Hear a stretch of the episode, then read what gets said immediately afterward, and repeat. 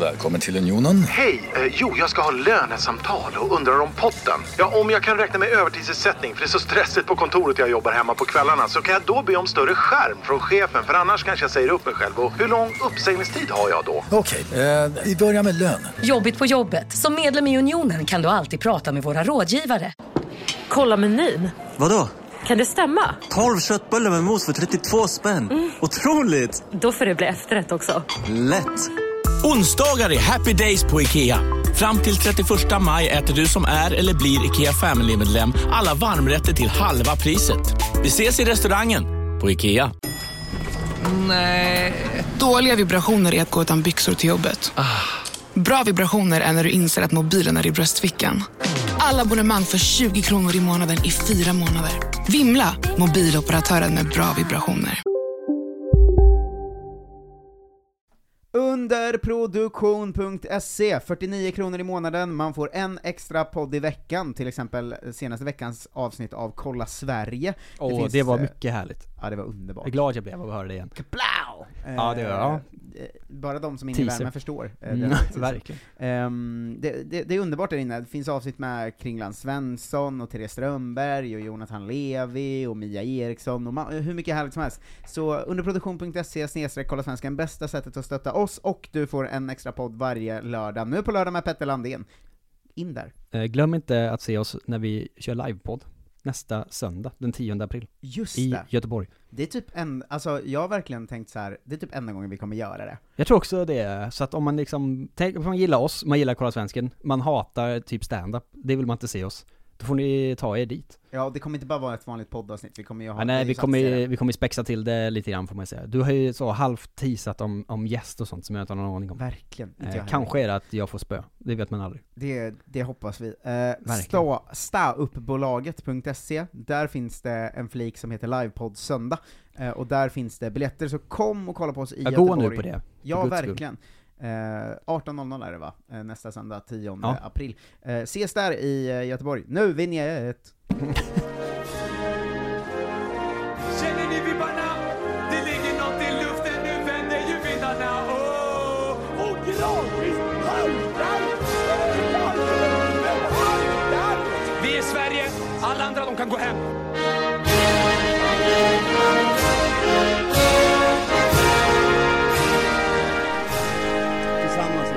Tillsammans är vi jävligt starka. Hej och välkomna till Kolla Svensken, Sveriges fräschaste sport- och fritidspodd, som idag är i landssorg med er andra då, eftersom vi missar slav-VM.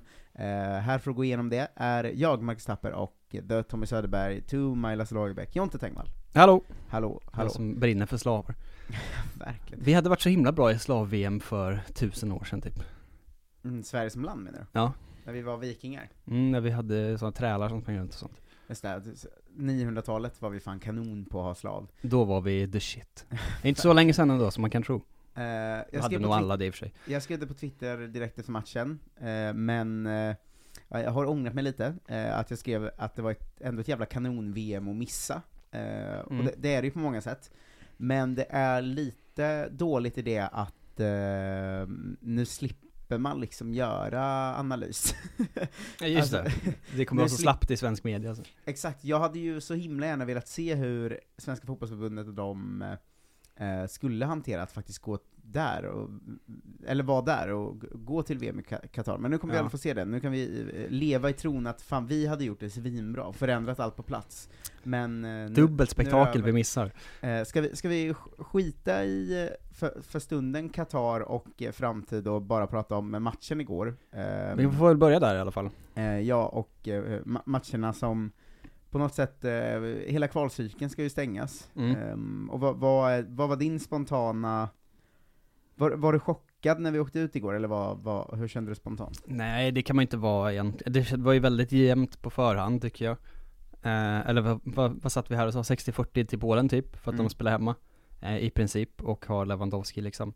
Men jag tycker ju att vi var bättre i matchen än vad Polen var. Vilket ju känns lite surt. Men det är ju igen... vi har inte gjort mål på 5 matcher eller någonting nu under ordinarie tid. Ganska många matcher ändå. Anfallsspelet existerar ju knappt liksom, Fyra underordnade formar. Fyra. Grekland var ju 2-0 vinst, va? Just. Sen dess har vi 2-0 förlust mot Georgien, 1-0 förlust mot Spanien, 0-0 efter full tid mot Tjecken och 2-0 förlust mot Polen. Jo. Men nej, vi förlorade mot Grekland med 2-0. Inte den sista. Vi förlorade mot Grekland med 2-1 borta. 2-1. Sen vann vi. Skitsamma. Det är någonting. Men så att det var ju inte heller, det var inte oväntat, men det var inte heller så klart vi inte vinner den här matchen.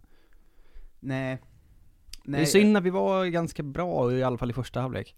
Ja, i halvlek kändes det ju som att så här, det här tar vi.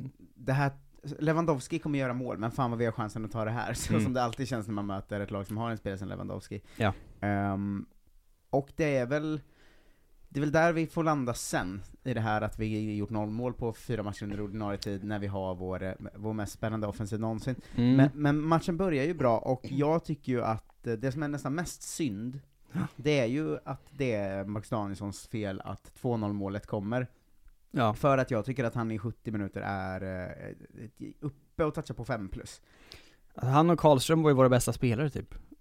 Innan mål. Och sen så blev det Robin Olsen kanske eller någonting. Men det var verkligen så kanonmatcher. Ja, så här det är Marcus Danielsson har ju sats på Robert Lewandowski. Och lyckas ju vinna varenda duell mot honom. Punktar ju bort honom 100%. Ja, bryter ju varje gång Lewandowski har bollen. Är många gånger också först på bollen och gör det så pass smart att han får frispark. Ja. Och sköter ju Lewandowski-uppgiften med bravur. Men det alltid försvinner ju. Eftersom det är hans egna slarv som gör att vi åker ur. Och det kopplas ju då ganska snabbt till att hans slarv gjorde ju att vi åkte ur EM också. Enkelt narrativ får man säga. Och binda ihop där. Och jag säger, man får ju fortfarande landa i att det var dåligt av Danielsson, slarvigt av Danielsson, för övrigt väldigt dålig passningar för allt sånt också, jag vet det. Ja, det var men en dålig situation för 3 spelare samtidigt ungefär. Ja, men jag tycker det är synd att det blev som det blev för honom i matchen, för att han var så jävla bra. Ja, det är ju synd faktiskt får man säga. Men är det hans bästa landskamp kanske någonsin? Och det är ju, jag förstår ju också det, men det är ju folk då helt oförmögna att se. Ja. Jag såg att det var någon som satte betyg på, de satte liksom 1 av 5 och var. Det var många som hade 1 på Danielsson och bara så såg ni matchen. Vad är liksom. Ja, och han får ju ta att det blir så. Alltså det är ju klart. Ja. Jag vet inte om någon skulle komma till mig nu och vara så, hörru, den där håller matchen. Berang Safari var ju fan bäst på plan förutom inkastet. Ja. Då hade jag inte vetat det. Och så kommer det ju vara med den här matchen också. Det som kvarstår även på slutsignalen har man ju nästan hunnit glömma de första 70 minuterna då, eftersom Danielsson gör ett så övertydligt misstag. Ja. Liksom. Ja, det ser ju så dumt ut också. Det han ser ju så slapstickig ut. Ja, korkat. Eller liksom så här, fan. Men 1-0-målet kommer på en slarvig straff. Där känns det ju som att efter det att det är ändå okej. Det är minut 50, vi har tid på oss här. Man menar att det är sånt som händer, men det är ingen fara. Nej, men sen när 2-0-målet halkas fram från ingenting, känns det som. Då var det kört. Då, jag måste säga att forceringen sista 20 minuterna efter det är bland sämre jag någonsin har sett. Alltså. Det känns som där är någonting som avslöjas i att vi har ett lag som är... som leds av liksom, att de vi tror mest på är 22 gamla. För att det är ju Kulusevski drar på sig 7 frisparkar sista 20 eller någonting. Ja, otroligt. Och både han och Isak liksom, de är för heta in i allt och liksom tappar. Men det är ju första gången de gör såna matcher. Ja, det syns ju att så här, det finns ingen som har ett lugn som kan lugna ner spelet och fatta att så här, den största chansen vi har att plocka upp en 2-0 ett 2-0 underläge är kanske inte att alla springer framåt och hockeytacklar folk, utan att vi systematiskt försöker bryta ner ett försvarsspel istället. Och den enda som skulle ha det är ju liksom Zlatan, man kan ju inte röra sig. Nej. Så han får ju bara stå där och skarvnicka i 20 minuter. Liksom. Gå in och är kanon i det han ska dock. Det var en 3-luft eller någonting. Det var det enda han gjorde på hela matchen. Exakt. Men jag tycker det var så himla tydligt att det inte fanns någon som helst plan för att anfalla. Det var ju bara så, vi bytte in alla våra offensiva spelare och sen får de lösa det.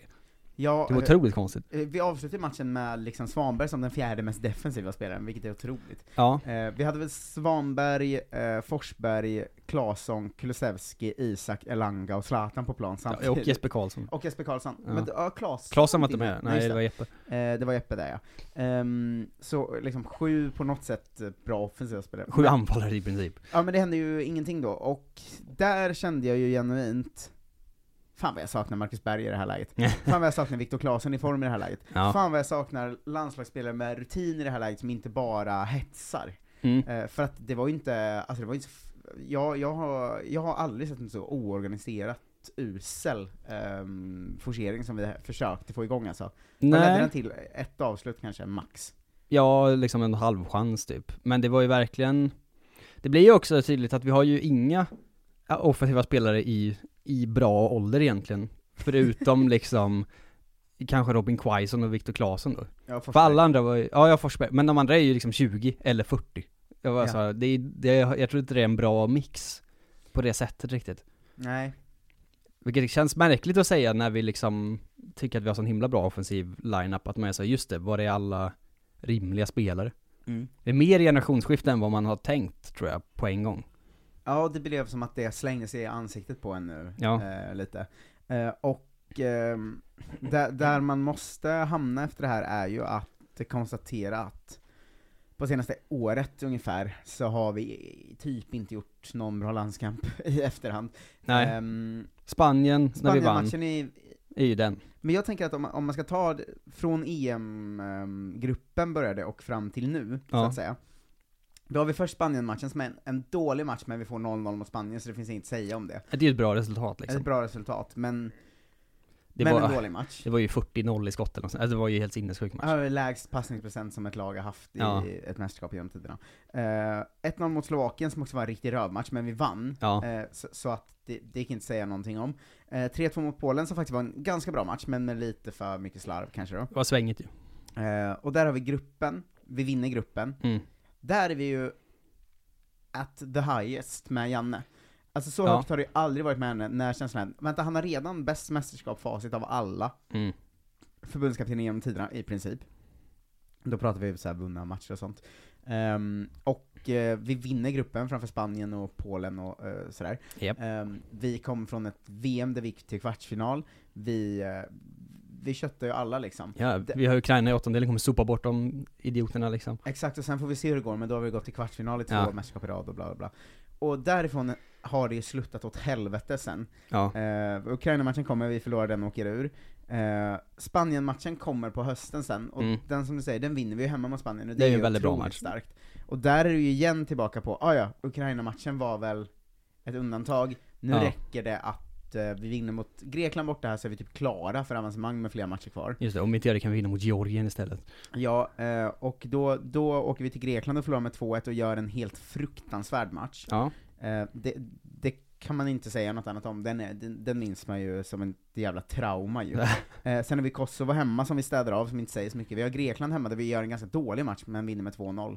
Så det går inte att säga så mycket om heller. Och sen kommer ju då Georgien borta, och då är ju läget vinst mot Georgien, det räcker med kryss mot Spanien i sista matchen. Så åker vi och gör en mardrömsmatch och förlorar med 2-0 där. Ja, det var sjukt faktiskt. Förlorar sista borta mot Spanien, vilket inte går att säga mycket om. 0-0 mot Tjecken efter fulltid, vilket också var en jättedålig match. Och nu den här Polen-matchen som var ju också värdelös. Och det blev ju så. Då får man ju nu inse att det är i retrospekt då kanske 2 bra matcher vi har gjort på den här tiden. Och då fattar jag ju verkligen Janne-snacket som var förut, som var, vi gör inte bra matcher men vi vinner, vi tar poängen. Men nu när det då är det här resultatfacitet i kombination med knappt en enda bra match på ett år, då börjar det ju skaka lite på riktigt. Att hade det varit så att, som jag sa nu, de här matcherna, det har inte varit bra, men vi slog ut Ukraina, men vi slog Georgien, men vi tog oss till VM. Då hade jag ju inte haft något att säga. Då hade jag ju fått buga för Janne som vanligt och säga att du löser resultat. Men när det är ett år av dåliga matcher, det är för många matcher som har gått åt fel år av dåliga resultat, då finns det ju inget riktigt att säga annat än att det är ett dåligt år. Det är det ju, såklart. Men det är också sånt som händer i landslagsfotboll, för man spelar inte så många matcher på ett år heller. Så det är svårt att ta sig ur en dålig form svacka utan att få en ny liksom kvalcykel eller en ny tävling eller vad det nu är. Ja. För att det är så himla lite match och träning tillsammans liksom. Så det, folk tar ju alltid i liksom, för att det är det som är narrativet och det som är kul. Men det är ändå så, ja, försöker minnas tillbaks liksom på landslaget så länge man har sett dem, alltså här, hur många år kommer man ihåg som fan vad bra vi var 2011 eller liksom, det finns ju inte.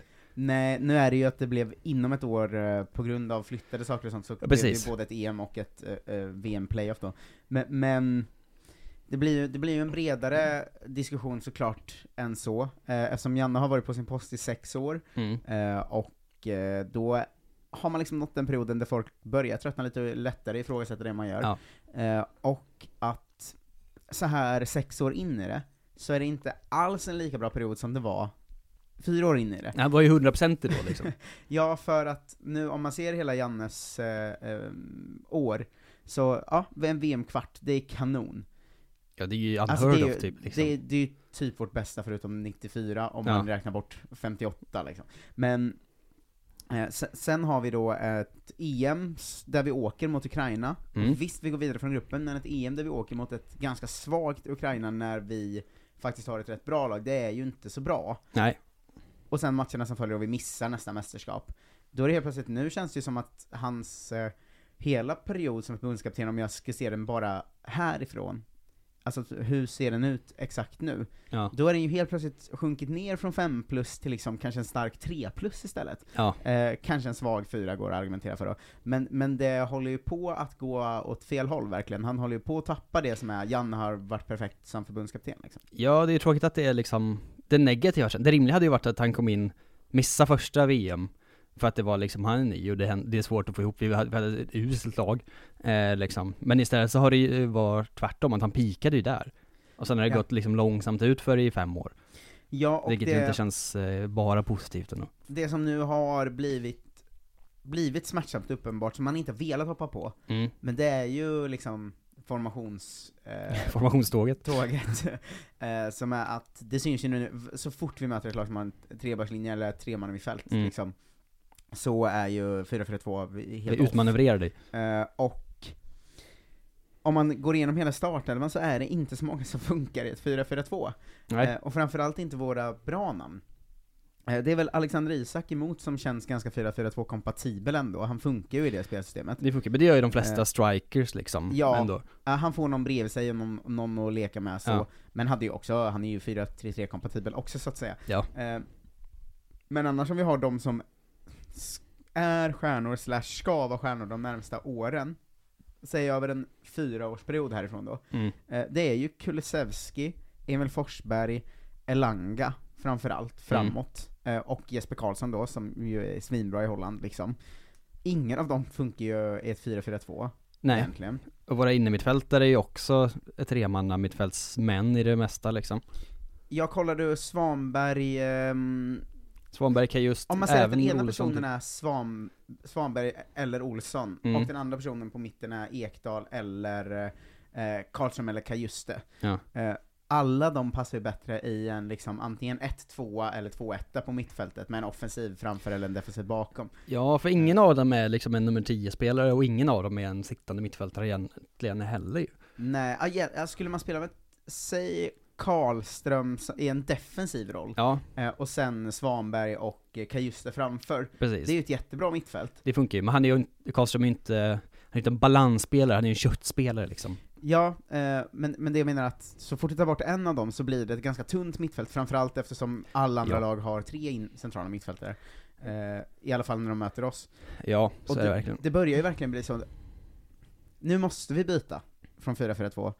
Och jag fattar inte om låsningen kommer vara kvar nu. Om det bara då är en sån, jag ska inte lyssna på pöben-grej hos Janne. För att han har inte alltid varit benhård klassisk 4-4-2-tränare. Alltså han har inte alltid krävt att det ska bara spelas tråkig defensiv 4-4-2. Alltså, han spelade ganska offensiv fotboll när han var i IFK Norrköping och SM-guld innan han kom till landslaget. Och Och jag fattar, Janne är ju en bra fotbollstränare. Det går inte att säga något annat. Han måste ju se att det här laget inte passar för ett 4-4-2. Han är ju envis och jävlig, men han är ju inte dum liksom. Alltså han kan ju se saker. Sen är frågan om han tycker att han kan implementera det själv då. Mm. För det är ju en annan sak liksom.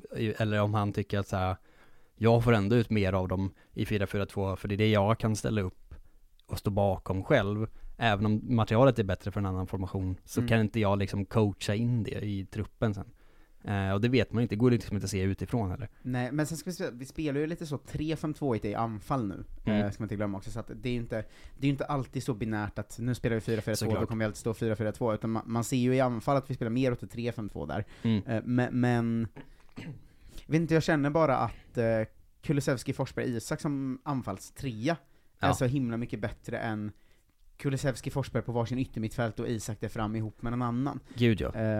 Och att det är något som kanske krävs för att få ut mer av Kulusevski, Elanga, Jesper Karlsson och alla dem. Även Svanberg, även Kajuste kanske. Att det står ju inför någon slags... Det är förbundet som får gå hem och liksom klä sig i huvudet, Håkan Sjöstrand och grabbarna liksom. Det är ju... I juni är det en ny landslagssamling med Nations League. Då är det typ 4 matcher, alltså 2 veckor nästan, tror jag. Oavbrutet, för att säsongen är ju slut liksom. Ja. Då blir det ju spännande att se på riktigt, för då är det ju som ett riktigt träningsläger att börja om på noll. Och vi är tillbaks i B-gruppen i Nations League, va? Ja. Så att vi kommer inte få liksom rådäng i alla matcher heller, så det finns ändå liksom utrymme för att testa någonting annat och inte bara försöka liksom kontra in mål mot Frankrike och Kroatien och sånt. Ja, vi kommer ju möta Polen och Tjecken typen av lag. Ja, precis. Alltså de som är ungefär lika bra som oss. Och det är ju värdemätaren.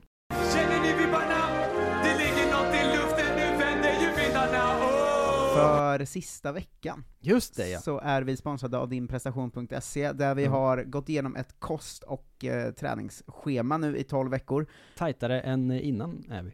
Ja, det har gått kanon. Och jag har verkligen landat i att jag kommer fortsätta ungefär följa det här schemat, för att det funkat så bra.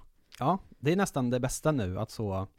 Man tänker att man skulle få 12 veckor och sen släppa allt, men det är inte alls så det kommer vara. Man det var ens liv. Ja, men jag kommer göra kvar pappren. Så här, fortsätt så här bara. Exakt. Det blir bra. Jag tycker att ni ska gå in på dinprestation.se, beställa ett kost- och träningsschema. Skriver ni kolla svenskan 20 så får ni 20% rabatt.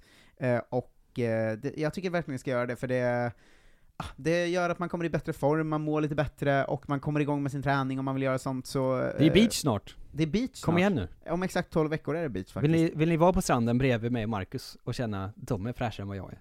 Nej, det tror jag inte ni vill. Man fan inte. Dinprestation.se, tack så jättemycket till er. Tack! Känner ni vibbarna? Det ligger något i luften, nu vänder ju vindarna. Men om vi går igenom landslag som det är nu, positionsmässigt, vart ser du skiften komma? Om vi börjar med målvakt, det kommer väl inte hända, men borde det hända? Vet inte om det borde hända. Robin Olsen var ju jättebra igår igen. Ja, han är kanon i landslaget. Alltså det är ju svårt att liksom, så länge man inte tabbar bort sig där, så spelar det inte så stor roll egentligen vad man gör i klubblaget. Framförallt inte om han är liksom 4+ eller någonting. Alltså han gjorde ju liksom 4 målsräddningar igår. Om han bara hade spelat och varit ganska bra i varje match, då hade man ändå kunnat vara så, ja det funkar ju, men det kanske finns utrymme till förbättring liksom. Men han kommer ju få stå kvar över EM så länge han vill, tror jag. Ja, och Linda är en bättre klubblagsmålvakt just nu, för Olsen spelar inte fotboll i så är det. Men han är jättebra i landslaget. Ja, men han kommer få göra kanske 3 landskamper. Ska inte han gå hem till Malmö nu typ? Robin Olsen? Ja, det ska han väl egentligen. Jag har ingen aning om hans kontraktssituation ser ut. Vilken klubb äger honom ens? Roma väl fortfarande. Det måste ju vara slut snart, det kontraktet. Ja, det får vi hoppas. Jag så att han öppnade för att gå till Malmö inom några år också. Det känns ju superrimligt. Vår högerbacksplats är ju Emil Kraft och Daniel Sundgren med någon slags snedsträck Mattias Johansson bredvid sig. Jag tror att både Sundgren och Johansson är out nu. Ja visst, kommer det vara dags att gå på någon av dem som häckar där bakom. Emil Holm eller Joel Andersson, eller om Janne verkligen tvunget ska spela 4-4-2 Sebastian Olsson, så finns ju Sebastian Olsson och Linus Wahlqvist som kandidater också, skulle jag säga. För där måste vi börja, vi kan inte vara så. Det är ju inte som att Emil Kraft kommer vara världsklass i 7 år till. Nej. Så lugnt, utan det är snarare så här, Emil Kraft kommer vara helt okej / halvbra i 7 år till. Har vi chansen att redan nu... 5 år till, kanske. Ja, men han fyller 28 i år. Ja, Ja, men så han kommer ju spela tills han är 34. Ja, förmodligen. Men det är ju skillnaden är ju att så här, Mattias Johansson och Daniel Sundgren är ju inte 7 år yngre än vad han är, som han var till Micke Lustig liksom. Nej, men det var att exakt det fanns en poäng. Komma till att om man nu till exempel börjar ha med en Emil Holm i truppen så kommer det kunna komma ett ganska automatiskt skifte inom 2-3 år där. Holm behöver inte gå in och starta direkt. Vi kan få Kraft är ganska stabil liksom. Ja, han har fått onödigt mycket skit kan jag tycka för att vara den han är bara. Det han är ganska bra. Han är ju mycket Lustig i princip. Ja. Det är nästan exakt samma. Men börja förbereda inför ett skifte där är det dags för. Mittbackarna är intressanta för det har påverkat oss väldigt hårt det senaste året också tycker jag att vi har bara haft en mittback. Ja. Och sen har de bytt typ varje match vem som ska spela bredvid Lindelöf. Det är inte hållbart liksom, i längden ju. Max Danielson tycker jag ju borde vara out nu. Tror att han kommer tacka för sig också i landslaget eller? Ja, han är också 33. 33. Ja. Det jag ser som det givna är ju att det ska vara Lindelöf och Helander som är utgångspunkten. Jag tror också att det kommer bli så för att Helander har väl ändå varit inne när han har varit frisk för det mesta. Och hur gammal, han är väl 27 eller någonting. Han är väl ett par år yngre än Jocke Nilsson och han har haft en jävla dålig timing med skador precis innan landslagsuppehållet. Ja, horribelt. Alltså. Men det måste ju vara Lindelöf Helander och bakom är det väl dags att i alla fall på en 4:e, 5:e plats ha med någon som är 2022. Alltså Ayamoso till exempel. Det borde det ju rimligtvis vara. För sen är det ju, alltså både Jocke Nilsson och Starfelt kommer säkert vara med. För att de är där nu. Men Starfelt är ju inte så gammal heller och spelar ju... Nej, han är ju väl 25, 26, 26 är han kanske. Jag tror han fyller 27 i år kanske till. Vi glömmer alltid bort, vi kallat honom för 22 i 3 år nu tror jag. Ja, han fyller 27 i år. Men han ska ju vara med, han är en ganska bra backup liksom. Ja. Likaså Jocke Nilsson är ju en ganska bra backup. Sen får vi se vart han hamnar. Det här bilar spelare liksom. Ja, vi får se vart Jocke Nilsson hamnar nu och sådär. Går han till MLS så känns det som att då är det 50-50 att han aldrig blir uttagen igen. Ja, men han är vänsterfotad och en rätt nice backup att ha tycker jag. Och det är också Helanders fördel ju. Men 50-platsen tycker jag ju då är stryk Danielsson från den. Ja, för guds skull. Han har ju ingen poäng med honom. En slags landslagsgubbe så, utan börja ge truppplats till en ung mittback där. Ja, och ärligt alltså en 5:e mittback spelar ju aldrig i en trupp ändå. Det är liksom inte man har ju inte alltid med sig 5 mittbackar ens. Nej, och den kan få spela så någon är borta och det är en träningsmatch typ. Ja, men exakt. Men varför inte Ayamoso då? Ja, han ligger ju bäst till just nu så får vi väl se. Det kan ju gå fort det där liksom. Ja, får se hur mycket han spelar i vår för Prag och sådär. På vänsterbacken är det väl dags att tacka Martin Olsson och Pierre Bengtsson. Pierre Bengtsson är ju redan avtackad liksom, alltså, tvångsinringd. Ja, men de är väl dags att göra sig av med och det är verkligen. Väl 100% Gudmundsson, det kan inte finnas något annat.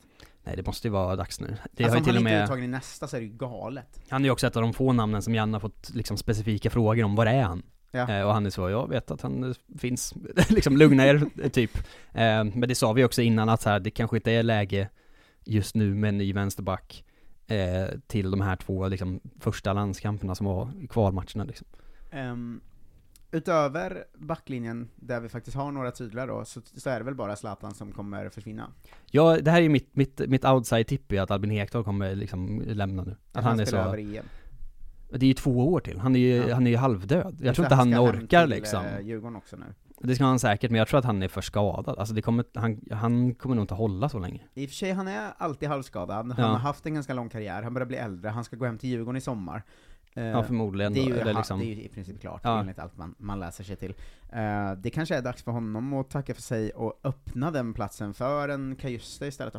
Det är ju också problemet att återväxten på centralt mittfält, alltså det är vår svagaste lagdel nästan nu på ett sätt som inte känns helt bekvämt. För att då är plötsligt Kristoffer Olsson liksom den rutinerade inne i mittfältan och han är inte alls den spelaren och han är väl också 27 eller så. Och sen är det bara 22-åringar bakom och Jesper Karlsson. Ja, men skulle man gå över på en 4-3? Det är det som är det stora problemet med 4-3-3 tycker jag. Att vi har liksom inte tillräckligt många bra inne i mittfältare. Men jag säger att vi har det om det är en 4-3-3 vi spelar. Ja. Att vi har inte det i en 4-2. För att de funkar inte i de rollerna.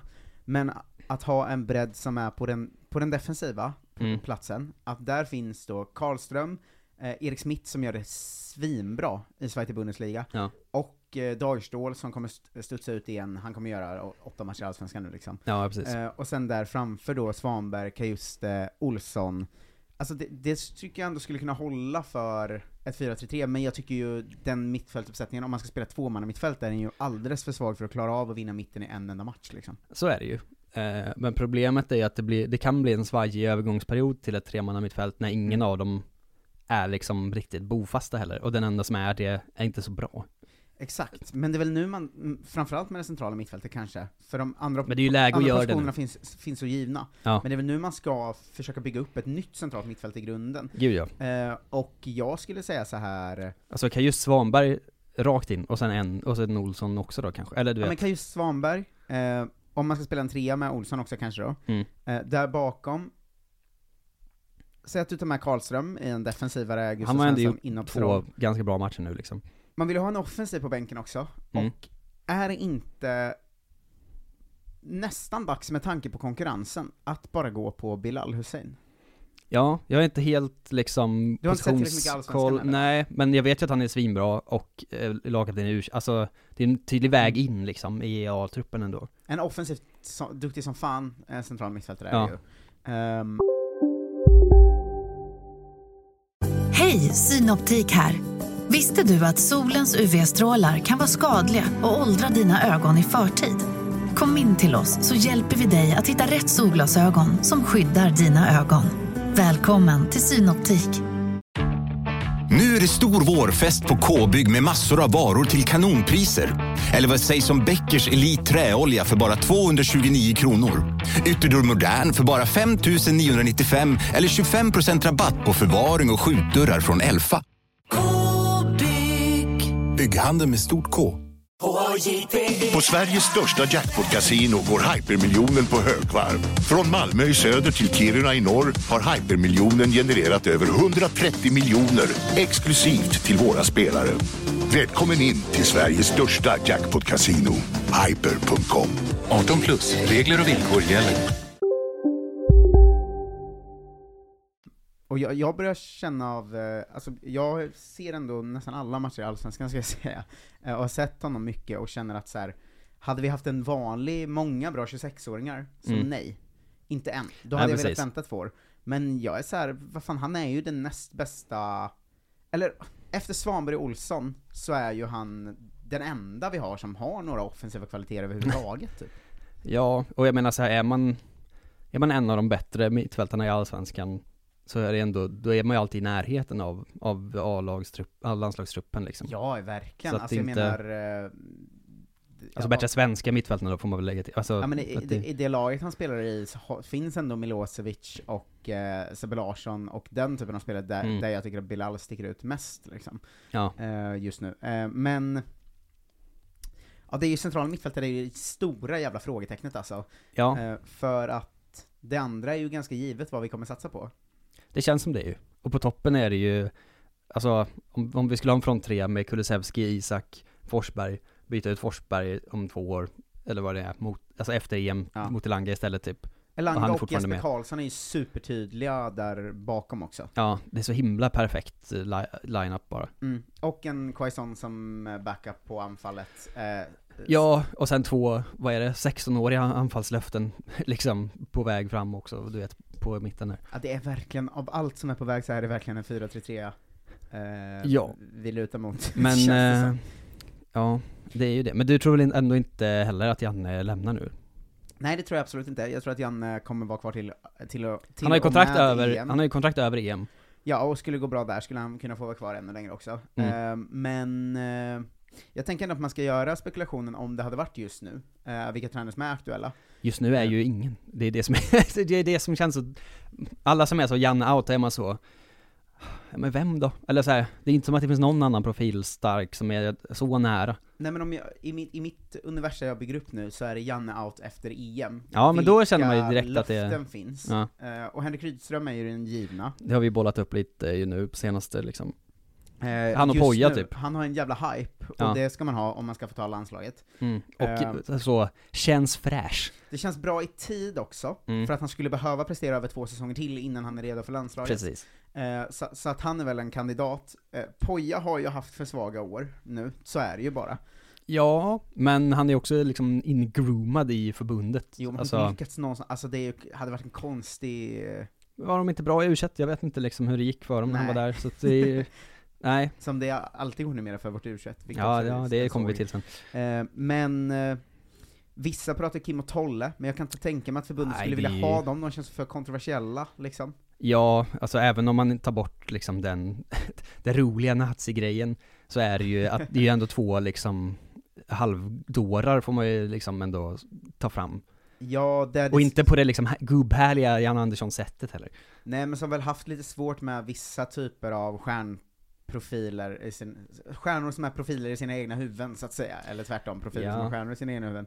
Och om de skulle komma in och man riskerar då att liksom bli bråk med Kulusevski eller Isak eller någonting. Det är inte läge, för det känns ju redan som att, för det har de ju pratat om, att det finns en dialog hela tiden kring spelsystem och att de som driver på det hårdast och byta spelsystem är ju framförallt Emil Forsberg och då nyinegnet Kulusevski, verkar det som. För att båda de fattar att det är vi som förlorar mest på det här. Och Forsberg är ju ändå en liksom stor ledare i laget nu. Och det verkar som att de diskuterar det fram och tillbaka med liksom tränarstaben och sånt, så att det är inte som att de är helt bortlåsta. Men där finns det ju potential för bråk nästan, om de skulle ta i för mycket där. Men det känns ju som att de har tillräckligt mycket dialog för att det ska slippa bli skära sig liksom. Det känns som att de har en ganska bra dialog, Janne och spelarna, tycker jag. Ja, det är nästan imponerande att han har fått de här liksom stjärnorna och liksom köpa in sig i 4-4-2, får man ändå säga. Ja, och i hela Jannes sättet, att man vet att hela Jannes grej är så här: bussen går klockan 8. Om du inte är där så har bussen gått. Ja, precis. När du kommer. Alltså att det är verkligen hela den ledarstilen liksom, att han har fått dem att köpa det. Men det jag skulle säga var att jag känner ju att ett sånt superargument för att det inte kommer bytas tränare nu, och det kommer det inte i vilket fall, det är ju att de som man ens kan tänka sig är ju inte aktuella förrän 2 år. Alltså Rydström hade ju inte varit aktuell nu. Pogge hade inte varit aktuell nu. Absolut inte Jens Gustafsson.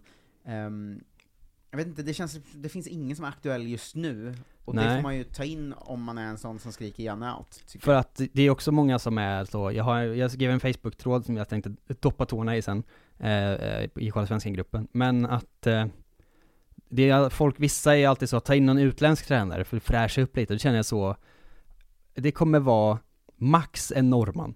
Ja. Möjligtvis en dansk. För att det kommer aldrig vara någon som inte kan liksom kommunicera på svenska eller bland skandinaviska bara. Vi kommer liksom det kommer inte vara en jävla italienare som sitter på som svensk förbundskapten. Det är helt omöjligt ju. Ja, det skulle, alltså nu är inte det några italienare, men det skulle vara liksom, om så här man tog liksom Milos Milojevic efter en bra period i Malmö eller något sånt. Men sådana utländska tränare som ändå är liksom kopplade till svensk fotboll. Ja, och liksom kan språket och kan svensk fotboll och allt det där. Men det kommer ju också, det känns ju också som att det skulle ta liksom 10 år först innan det är aktuellt med en sån. Alltså. Ja. Nej, det kommer ju också vara Janne i 2 år till. Ja, det är också det andra starkaste argumentet för att Janne såklart kommer sitta kvar är att, alltså, vi har ju sparkat en förbundskapten någonsin, tror jag. Alltså alla spelar ut sina kontrakt. Det har ju aldrig hänt att de får sparken. Ja, och som svensk förbundskapten, spoiler alert nu va, men det är okej att missa ett VM då. Förbundet kommer aldrig vara så det här, nu, fram tills nu, det här är ju det sista VMet som är okej att missa. För att alla EM-turneringen kvalar ju alla europeiska lag in till nu. Och nästa VM är ju 48 lag va? Ja. Så det är ju 16 nya platser, vilket innebär att säkert hälften av dem kommer gå till Europa. Ja. Och då är det nästan så alla grupp 2 är in. Samtidigt som vi då har vår citat gyllene generation, slutcitat. Ja, exakt. Ganska tydligt. Så att från och med nu så kommer det ju vara läge att ge någon kicken om de inte kvalar in till ett mästerskap. Ja. Varje gång. I princip. Men det vill man inte heller. Alltså. Det vill man ju inte, men alltså, det kommer ju vara så. Och sen att vända tillbaka då på andra hållet, att så här, vad sjukt det är att vi kommer att spela ett av de 4 senaste VMen. Ja. Det är inte det ljusaste svenska perioden någonsin.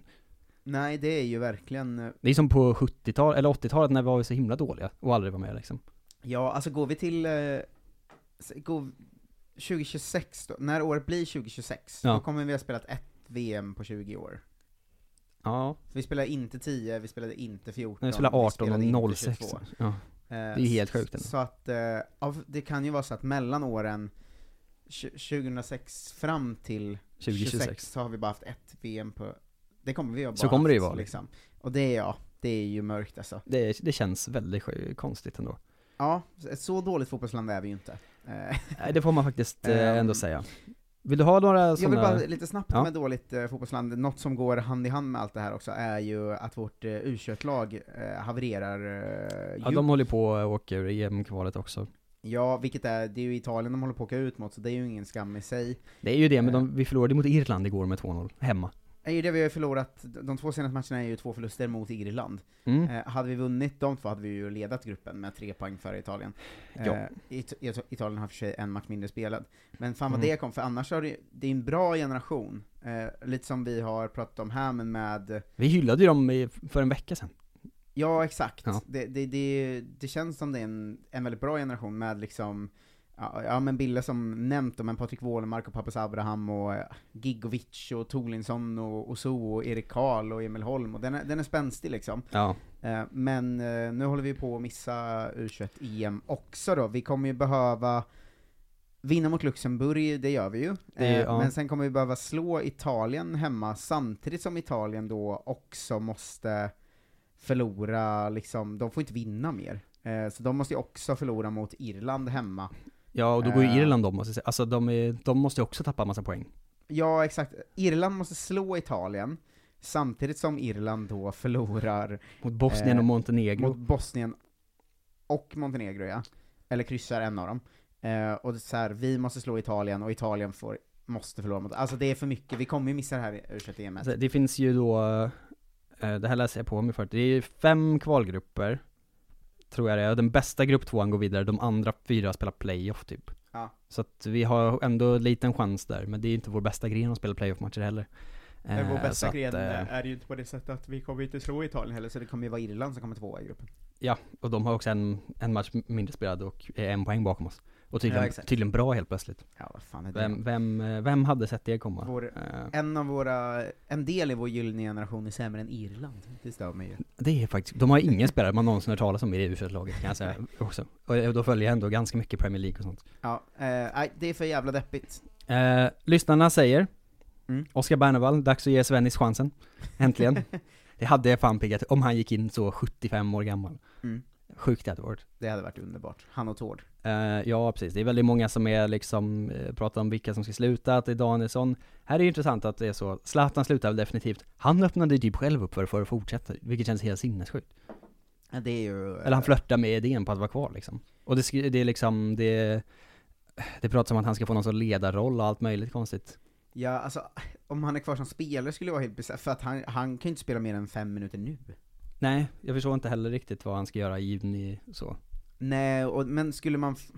Vad ska han sikta på? Vad ska han vara kvar och göra? Ja, men skulle man kunna ha kvar någon slags roll i landslaget så är ju det en sak som faktiskt vi har varit dåliga på, men som skulle kunna locka spelare att välja Sveriges landslag, att de får hänga med Zlatan. Lagpappatränaren. Liksom. Exakt, alltså, en sån som är ett Elanga-val mellan England och Sverige och sådär. Mm. Det kan ju faktiskt tippa över att man får hänga med Zlatan. Alltså så dumma är ju kidsen. Ja. Liksom. Så varför inte, säger jag. Varför inte? Det är många som brinner för 4-3-3 eller 4-2-3-1 som nya uppställningar. Åh herregud, ja. In med Gudmundsson och gänget. Börjar känna sig osäker på Robin Olsen. Ytterbackarna offensivt för dåliga. Bring back Lasse Lagerbäck. Det finns lite allt möjligt här. Just det, intressant med en utländsk tränare med fräscha idéer. Gärna en tysk. Tysk är verkligen... Då är det en jävla stretch, men det är den sista så långt bort vi kan komma, tror jag. Ja. Eller möjligtvis en engelsman då. Men det är ungefär lika långt åt båda hållen. Kanske bättre att satsa på spelare som får spela i sina klubblag istället för att hålla kvar vid sina, citat, gubbar då. Som Janne har ofta. Ett underskattat spelsystem är 3-6-1. Du får inte ens fram i mitt huvud hur det ser ut. Det är att man räknar in winbacksen på mitten då. Vad sa du? 3-6-1? Ja. Ja, alltså det är 5-4-1. Ja, eller hur? Det måste ju vara samma liksom. På något sätt. Det är många som ändå gillar Janne och vill ha kvar honom. In med Rydström. Jada, avgå Janne. Ja, det är lite högt och lågt här. Men det är lite allt möjligt sådana grejer som vi har tagit upp det mesta. Ja. Vet inte om det är så mycket att gräma sig över att Sverige misslyckades den här gången. Portugal visar hur svårt det var att vinna sin kvalgrupp och gå direkt. Men det är också lite det vi pratade om. Eller jag försökte lyfta under EM när vi åkte ut att så här... Att komma till åttondelsfinal i EM är det lite samma som att åka i playoffen till VM. Att så här, ja, det är ändå en acceptabel nivå. för ett svenskt landslag. Men frågan är ju då om vi ska nöja oss med det eller om vi ska satsa uppåt. Och många lyfter ju Danmark som exempel då, som kickade Åge Hareide och tog in Kasper Hjulman fast de gick bra ändå liksom. Ja. Och sen blev det jättemycket bättre bara. Ja, och jag alltså... Men vi har ju ingen Kasper Hjulman som sitter och väntar heller. Nej, men tanke på det som... Det landslag vi har nu och givet förutsättningarna som det varit, vilka vi har mött och sådär. Ja. Så ska jag säga att inte... Att den åttondelsfinalen i EM och missad VM i playoff, det är inte tillräckligt bra. Det är inte tillräckligt bra för den här generationen och eran vi är på väg in i förhoppningsvis av svensk fotboll. Liksom. Ja. Det är svårt alltså. Det kommer vara så jävla mycket står och faller i om Janne är liksom en misslyckad landslagstränare med EM som kommer nu.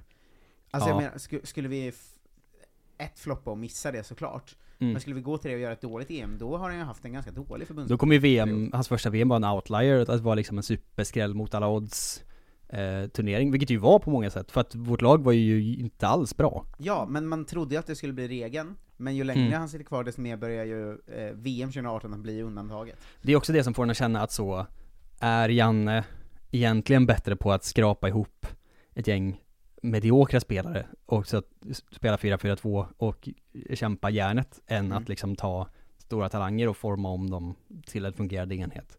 Och så är det säkert också. Ja, det är ju det är intressanta frågor som Janne kommer få svara på i 2 år nu. Verkligen. Och där är också en aspekt av det ju att hans relation med pressen börjar ju bli märklig alltså. Ja, det blir den ju faktiskt. Så vi får se, han känns ju inte som att han uppskattar ju inte journalister riktigt så. Nej, men han var ju väldigt skratt och härlig att äta korv med alla journalister så länge det gick bra. Mm. Men nu har han ju hamnat i den här Erik Hamrén-grejen som är att när journalister frågar saker som bytena ganska gick bra rimliga idag, men hur tänkte du? Att han då blir så här, så jag tänkte fel, men det gick bra ändå. Okej. Ja, men nej, men du kanske ska vara tränare. Ja, att han börjar vara liksom lite i den delen av sin liksom förbundskaptens tid nu, och den delen är aldrig så särskilt charmig att följa alltså. Nej, det var ju det Hamrén hade från början i princip också, vilket är man får aldrig glömma hur sjuk han var, Erik Hamrén då. Det är munter och liksom nattsvart varje gång jag tänker på det. Tänk att han ändå höll en presskonferens för att förklara att ni i media måste heja på laget. Ni måste sluta vara negativa. Sluta skriva sakligt om fotboll. Hallå. Det är bland det roligaste någon har gjort, tycker jag. Att hålla en presskonferens där man säger till media, er roll är inte att granska, er roll är att heja. Just det. Det är han och den här vdn för Voi nu som gick ut på Twitter och tyckte att så här, sluta hålla på med fri press och sånt. Det är ju jävla skit. Ni granskar ju oss. Ja, håll inte på med det. Det är för jävligt alltså. Ja, det är ju det är någonting ändå. Den lilla landslagsnyheten som har kommit också idag är ju att Viktor Claesson kanske äntligen har en klubb på gång nu då. Anslutit till där vi alltid ska ha en svensk som spelar ändå i så fall, och det är FCK ju. Vilket är en tråkig flytt, men det går i svensk linje i alla fall att vi skulle ha en som startar för Köpenhamn. För det har vi inte just nu. Och det känns ju inte helt som en orimlig flytt heller. Han har ju varit väldigt skadad och inte så bra på 2 år egentligen. Så hans kurva pekar ju neråt, och då är FCK ändå ett bra val som är liksom en stor klubb, och han kommer vara bra där. Krav, sätt honom som vänsterytter och ha Rooney på högerytten. Bara så här, G på ena kanten och Claesson på andra, det är ändå vackert. Piggar upp ju. Ja. Vi har ett damlandslag också, vet du. Det har vi verkligen. De har ju då... Under 100 dagar till EM nu. Ja, det kommer ju vara mäktigt som satan. Och de har då tagit ut, eller Peter Gerhardsson har tagit ut en kvaltrupp till VM-kvalmatcherna i april, som då också på grund av alla förskjutningar, det är så orent att spela VM-kval innan EM, precis som herrarna gjorde förra, alltså det är för konstigt, men de ska spela i april i alla fall, och det är ju lite det gamla vanliga gänget, men man blir ändå glad över Amanda Nildén framförallt reagerar över, som har haft supersäsong ju, i Juventus, och bara har 3 landskamper sedan innan. Så det gör en ju ändå glad. Nilla Fischer tackade ju nej också. Men inte heller helt stängt dörren. Hon är väl också 40 år snart eller något. Alltså det är en sån... Hon har spelat fotboll hela mitt liv. Ja, hon är verkligen... Det är så många matcher. Annars är det ju det bra svenska landslaget som finns. Linda Sembrant är ju tillbaka också från skada, det vet vi sedan innan. Men det är ju väldigt mycket samma som i OS. Men det är ju ett jäkla lag. Varje gång jag kollar på den truppen så känner jag så, det är ju ett jättebra lag det här. Mm. Kan väl inte säga 227 landskamper, det är för många. Men sen är det några sådana här, Rebecka Blomqvist och Johanna Rytting-Kanneryd, de som har liksom gjort 10 landskamper typ, som är med, Emma Kullberg, som väl erbjuder någonting nytt då i truppen. Annars är det inte, jag kan inte se någon som har liksom försvunnit riktigt. Det är ju såklart några som inte är med, men ingen liksom, som man reagerar på inte är där i alla fall. Vad jag kan se, men det vet man ju inte heller. Det är ju svårt när man har dem framför sig och inte de som inte är med. Ja. Men de ska spela i alla fall. VMK. Vi håller ju på också att komma med i vad är det? U17-EM i damerna. För att det är kval där nu. Där vi slog Rumänien med 5-1 först och sen Serbien med 2-1. Och nu har Norge kvar. Kryss räcker mot Norge för att vi ska vara klara för EM-slutspelet i Bosnien i sommar. Mäktigt ändå. Det är något med U17 EM-VM som känns, när man har aldrig koll på när det händer, men när man får upp den nyheten så blir man alltså, gud vad roligt. Det är sådana tävlingar som är på Eurosport liksom. De som nästan är att de inte orkar spela i 90 minuter. Så gamla, så unga är de spelarna. Ja. Men damlandslaget möter då Georgien borta 7 april och Irland hemma 12 april. Det är ju två supersäkra segrar ändå, va? Vi är ju typ bäst i världen. Ja, det är vi ju. Får man ändå säga. Men slutligen då, vill du ha listan över alla länder som är klara för människorätts-VM i Qatar? Jättegärna. Det var ju inte bara Europa-kvalet som avgjordes igår, utan också hela Afrika. Nordamerika är ju i princip klart, och Asien också. Samtidigt. Så att från Europa är det då Belgien, Danmark, Frankrike, Kroatien, Tyskland, Spanien, Serbien, England, Schweiz, Nederländerna, Portugal, Polen. Och sen ska då Wales spela den uppskjutna sista kval-playoff-matchen mot antingen Ukraina eller Skottland. Som väl Ukraina förmodligen inte kommer komma till spel i, känns det som. För det ser vi nu i sommar. Det är lottning på fredag, vilket är lite orent för att de är inte klara än med kvalet. Ja, det är väldigt konstigt. Man ska säga att vi måste ändå typ, nu har det gått nästan en vecka, men vi måste typ här att det är att Nordmakedonien slår ut Italien. Ja, det brann man ju för så inne i bomben. Där är det ju kris i Italien nu. Alltså jag blev ju gladare än jag blivit av något ett svenskt landslag har gjort, tror jag. Ja, snudd på alltså. Ja. I Afrika, eller från Afrika. Tänk att Italien inte kommer spela VM på 12 år. Ja. De missar ju 2 i rad. Jag vet, det är ju magiskt. De har inte gjort en VM-slutspelsmatch sedan 2006. Ja, det är helt stört. Ja. Men framförallt de har inte gjort en VM-match sedan 2014. Nej, det är och skönt. Nästa potentiella är ju 2026. Ja, det är bra. Det ger en härligt perspektiv ändå. Vi är ungefär lika bra som Italien. Ja, det är fint. Från Afrika, Ghana, Senegal, Tunisien, Marocko och Kamerun. Spelade ju klart igår. Den otroliga straffläggningen mellan Senegal och Egypten ju.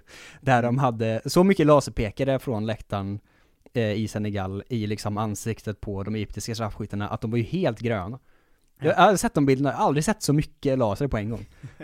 Och de vann ju såklart Senegal den straffläggningen och de ska lämna in protester och allt vad det är, så att vi får se. Också någonting att Mané slagit ut Salah, eller först vunnit afrikanska mästerskapen och sen slagit ut den från VM på straffar båda. Det är starka grejer alltså. Det får man verkligen, vilka losers de är i Egypten då.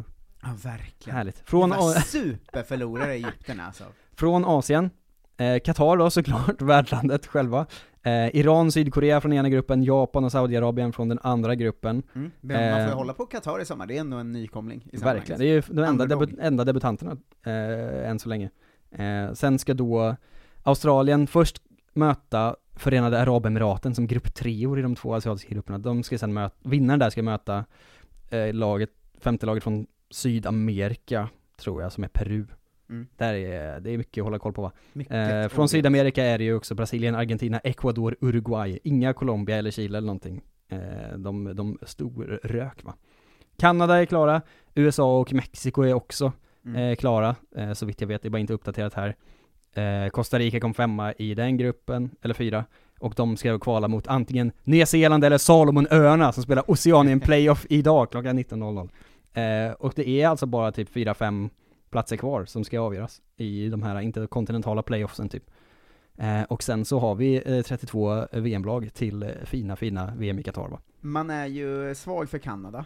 måste man säga. Första gången sedan 86 de är med. Ja. Och då gjorde de inte, det är deras enda VM, de gjorde inte ett mål. Och Atiba Hutchinson, att han är med som 39 år gammal och kvalificerar sig. Ja. Gamla är det Öster och Helsingborg-legendaren Atiba Hutchinson. Ja, FC Köpenhamn tror jag också. Mycket sådana. Han ska spela med Alphonso Davies. Det har han. Kanada har ju ett gäng bra spelare ändå.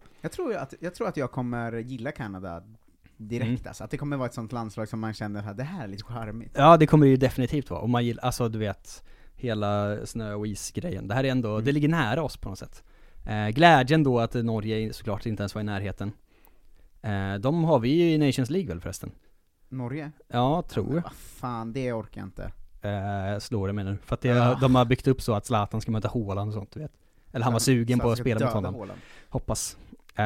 Men det är väl i princip det som är om VM. Det blir spännande att följa snacket runt omkring. Vi slipper ju bojkotta ur svensk perspektiv i alla fall, vilket vi hade planerat sen vi började den här podden. Men vi får se vad det landar till slut. Vad det där blir för jävla turnering. Det ska vi verkligen se. Hörru, vill du ha lite snabb genomgång av de svenskarna som faktiskt har spelat i helgen, eller? Ja. För några är det ju ändå. Det är ju damspelarna då. Vi har till exempel i Schweiz, va? Sara Nilsson i Arau, som spelade 90 minuter när de förlorade mot Basel med 3-0. Vi har ju våra Primera Iberdrola, heter det? Spanska ligan. Ingen aning, men det gör det säkert. Barcelona mötte ju Madrid. Den har vi ju gått igenom där. Barcelona vann med 2-1 ju. De ska ju spela mot varandra i Champions League nu väl? De möter ju varandra varje dag numera. Typ idag. Rolfö var ju inte med alls i den matchen, så den kan man ju skita i. Men Kosse var ju inte heller hon med, va? Och inte sen när de vann mot Levante med 1-0. Hon var skadad. Heller. Ja, Atletico Madrid har vi ju Hanna Lundqvist som fick komma in och spela 12 minuter. Hedvig Lindahl sitta bänken när de vann mot Valencia med 3-0. Rebecka Blomqvist blev inbytt i 48:e minuten för Wolfsburg, eller Vargarna som vi ju börjat kalla dem. De vann 4-1. Maja Götberg i Kups spelade 90 minuter i premiären av Kansalinen Liga mot Ilves 5-1-vinsten då, det är vackert. Ja. Isabel Granlund, Odense, torsk mot Sundby, skiter vi lite i. PSG och Amanda Ilestedt har tagit sig till final i Coupe de France, slut Fleury 91 som de heter. Där ska de möta något av antingen Iseur, Allier eller Nantes som båda spelar i andra ligan i finalen då, så det blir vinst ju. Amanda Ilstedt spelade hela matchen när de vann med 4-2 här i semin. Serie A har vi ju gänget, va? Maria Banusic på Migliano. De förlorade mot Hellas Verona som ligger sist. De började kämpa där nere. Hon fick spela halva matchen. Stefanie Örström som står för Lazio, nolla hemma mot Empoli. Det är ju de som ligger sist då. Roma tog en viktig seger uppe i toppen. Där har vi ju Emma Lind och Beata Kollmats. Cool Mats spelade 10 minuter och Emma Lind spelade inte alls. Jag ska säga att jag tar matchen här lördag söndag, så det kommer lite mer från samma liga sen. Maria Olafsdotter Gros spelar i Celtic, gör mig glad, bra namn. Vann med 4-0 mot Hibs, hon spelade en kvart i den matchen. Och sen har vi då under söndagen först Sporting de Huelva mot Real Sociedad, där vi ju kan du väl som spelar i Sporting de Huelva? Nej. Amanda Edgren. Det visste jag inte. Många tjejer som heter Amanda. Det visste du inte alls. Det visste du verkligen inte. Pinerolo möter Spezia också. Där har vi ju ett helt gäng i Spezia. Det här är ju Serie C då, damerna. Där har vi Vilma Andersson, Ronja Henriksson och Filippa Millqvist. Alla spelade 90 minuter och Vilma Andersson gjorde ett mål när de förlorade med 4-1 mot Pinerolo. Jag tänkte säga att de lever ett jävla drömliv, men sen kom jag på att de tjänar säkert 2000 kronor i månaden eller någonting. Det är inte... Ja, de tjänar ingenting. Nej. Apollo Limassol har ju redan vunnit, men fortsätter vinna. 4-2 vart det mot Lef Kotea. Då hade vi Jonna Andersson i mål då, och både Sofia Hagman och Matilda Abrahamov vilades. Amanda Edgren spelade i sin tur 79 minuter när de förlorade mot Real Sociedad Sporting. Och i segundan har vi en som heter Moa Öhman som spelade Dux Logroño. De vann mot Athletic Bilbao B. Julia Molin, i Glasgow spelade när de vann med 6-0 mot Hamilton Academical. Annars har det ju varit en lite halvtrött. Det är lite uppskjutna matcher och sånt. Chelsea vann 9-0 mot Leicester. Det är för mycket. Det är verkligen... det gillar jag inte. Gillar inte heller att Karin Lundin gick mållös för Fiorentina förlorade mot Milan. Men där har du helgen ungefär då. Ja, det blir ju inte så mycket helg när det är spelledigt och allt möjligt annat vi har koll på. Va? Men, det var ju för sig att Sekiremusovic stod för Chelsea. Det har aldrig gjort det. Det är verkligen aldrig hänt. 5 landskamper har de, såg jag. 3:e målvakt för alltid i landslaget. Har väl en av få som uttalat sig om liksom problematiken med Chelsea och ryska ägare och sånt, eftersom hon bloggar om det. Ja, men inte supertydligt heller. Men hon nämnde det i alla fall. Ja, men hon är den enda som har ens sagt ett ord om det väl? Ja, det är hon ju verkligen. Det blir intressant att se på landslagssamlingen nu om de...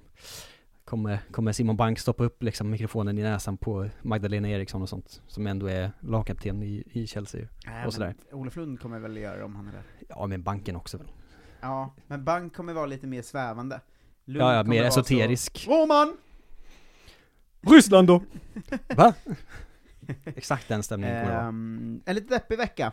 Men det får man nästan inget positivt alls den här gången. Va? Nej, men vet du vad?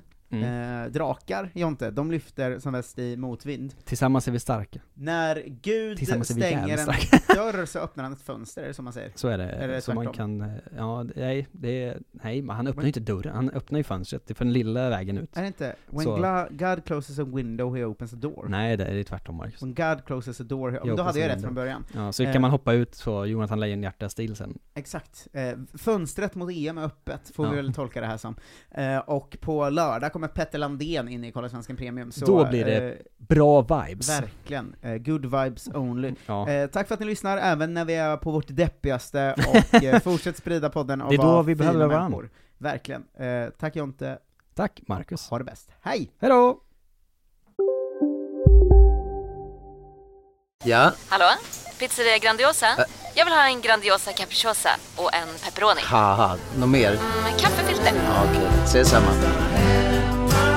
Grandiosa, hela Sveriges hempizza. Den med mycket på.